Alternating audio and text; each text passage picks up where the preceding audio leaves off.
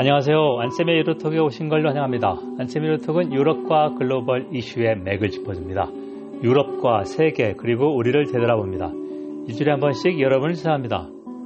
국내 청취자 여러분 반갑습니다. 안쌤의 유로톡 224회입니다. 오늘은 폴란드가 유럽연합 EU에서 탈퇴하는가 왜 이게 다시 불거져 나왔나 그걸 한번 분석해 보겠습니다. 먼저 주요 뉴스는요. 유럽연합 EU가 그린들을 본격 시행하는데 아, 이제 갈등이 깊어진다. 이걸 한번 주제로 보겠습니다. 지난주 그러니까 7월 14일, 15일 유럽연합 EU 집행위원회가 Fit for 55 그러니까 55에 적합한 그런 계획을 발표했는데요. 2050년까지 유럽을 탄소 중립적인 대륙의 그린들입니다. 그리고 좀더 앞에 목표는 2030년까지 1990년 온실가스 배출량의 55%를 줄이겠다. 그래서 for 55인데 55. 어, 집행위원회가 위원장을 포함해서 27명인데 어, 이거를 두고 구체적인 계획이 나왔습니다.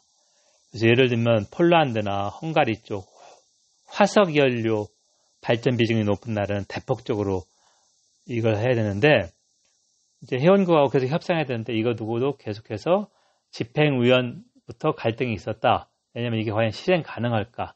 그리고 이제 더 큰 갈등은 집행위원회가 회원국하고 협의할 때 회원국들이 자기 입장을 내세우기 때문에 자국 입장 갈등이 깊어질 것이다. 또 하나는 탄소 국경세. 제가 최소한 어, 반년 전부터 1년 전부터 이야기 계속했습니다.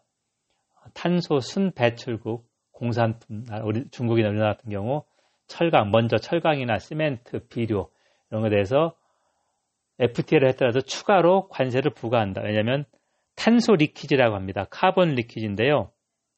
유럽연합이 어, 탄소 배출 시장 그런 거에서 이 톤당 탄소 배출 가격이 상당히 높다.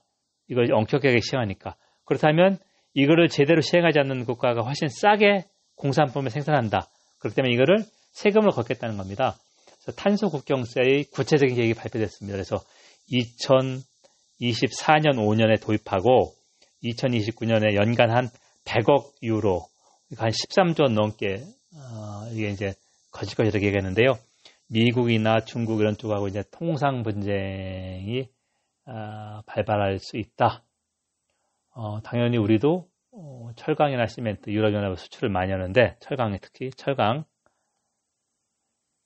다 대응을 해야 됩니다. 우리도 어, 탄소 배출권 시장이 있고 어, 그러니까 어떻게 보면 제일 바람직한 건 이 탄소 국경세를 지불하지 않도록 하는 걸 이제 최대 목표로 이제 어, 협상을 해야 되는 거겠죠. 자 그러면 폴란드가 유럽연합에서 탈퇴한다. 폴렉시트라고 하는데요. P-O-L-E-X-I-T 브렉시트 똑같이 폴렉시트라는데 이게 왜 이야기가 나왔느냐 이걸 한번 해보겠습니다. 제가 19년 2월 달부터 8월까지 6개월 동안 폴란드 남부 크라코프 대학에서 어, 방문 교수를 했습니다. 그때 폴란드 크라코프 가서 폴란드의 영원한 도시, 고도죠 한 500년 정도 폴란드가 번창했을 때 수도였던 나라인데요. 수도였던 곳인데 어, 크라코프 대학이 폴란드에서 제일 오래됐습니다. 14세기 말에 설립됐습니다.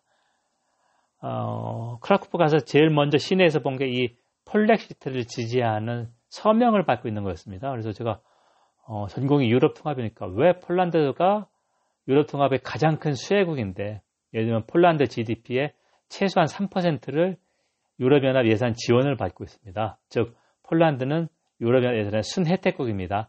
예산으로 낸 것보다 지원받는 거 농민이나 낙후된 지역이 많아가지고 농민 비중이나 그런 나라인데 왜 이 사람들이 폴렉시트를 얘기해서 보니까 진짜 원하는 건 아니고 이런 걸 내세움으로써 좀더 어, 이후로부터 더 많은 것을 얻겠다 하는 그런 목표였었거든요. 자, 그래서 이제 구체적으로 뭐가 일어났느냐. 7월 14일 폴란드 헌법재판소가 헌재가 유럽연합법, EU법의 우위를 무시하는 판결을 내렸습니다. 유럽연합이 국제연합과 같은 국제기구와 다른 점이 EU법이라고 하는 무슨 무슨 조약이 있죠. 유럽 경정공동체 로마 조약이고 유럽연합장 마스트리트 그게 바로 회원국에 적용됩니다. 일반 국제법은 회원국이 아, 서명하고 국회 비준을 거쳐서 아, 국내법과 충돌되는 걸 고쳐야 국내법하고 동등한 효력인데 유럽연합법은 바로 적용이 되고 회원국 법보다 그러니까 회원국의 헌법보다 우위에 있습니다. 제가 왜 독일 연방 헌법재판소 헌재가 어, 이 우위를 무시하는 법에 대해서 이게 왜 ERF 유럽 경제회생기금 어, 출범이 늦어질까 그거 분석했었습니다. 그, 그게 몇 해냐면 제가 한번 볼게요. 어, 올 초에 썼습니다. 다시 한번 정확히 한번 보겠습니다. 올 초인데 유로톡 몇 해냐면 음, 210회 독일 헌재 유럽 경제회상에 찬물을 끼얹다. 그게 있고요. 어, 또 하나는 198회 2020년 12월 5, 15일에 방송했는데요. 폴란드와 헝가리가 독일을 이기다. 법치주 위반하는 그런 걸 얘기했습니다. 그래서 7월 14일 폴란드 헌재가 아, EU법을 EU법의 우위를 무시하는 그러니까 유럽 유럽 사법재판소 유럽 법원 EU의 그 사법기구죠 판결 예비 판결을 무시하는 어, 판결을 내렸는데요.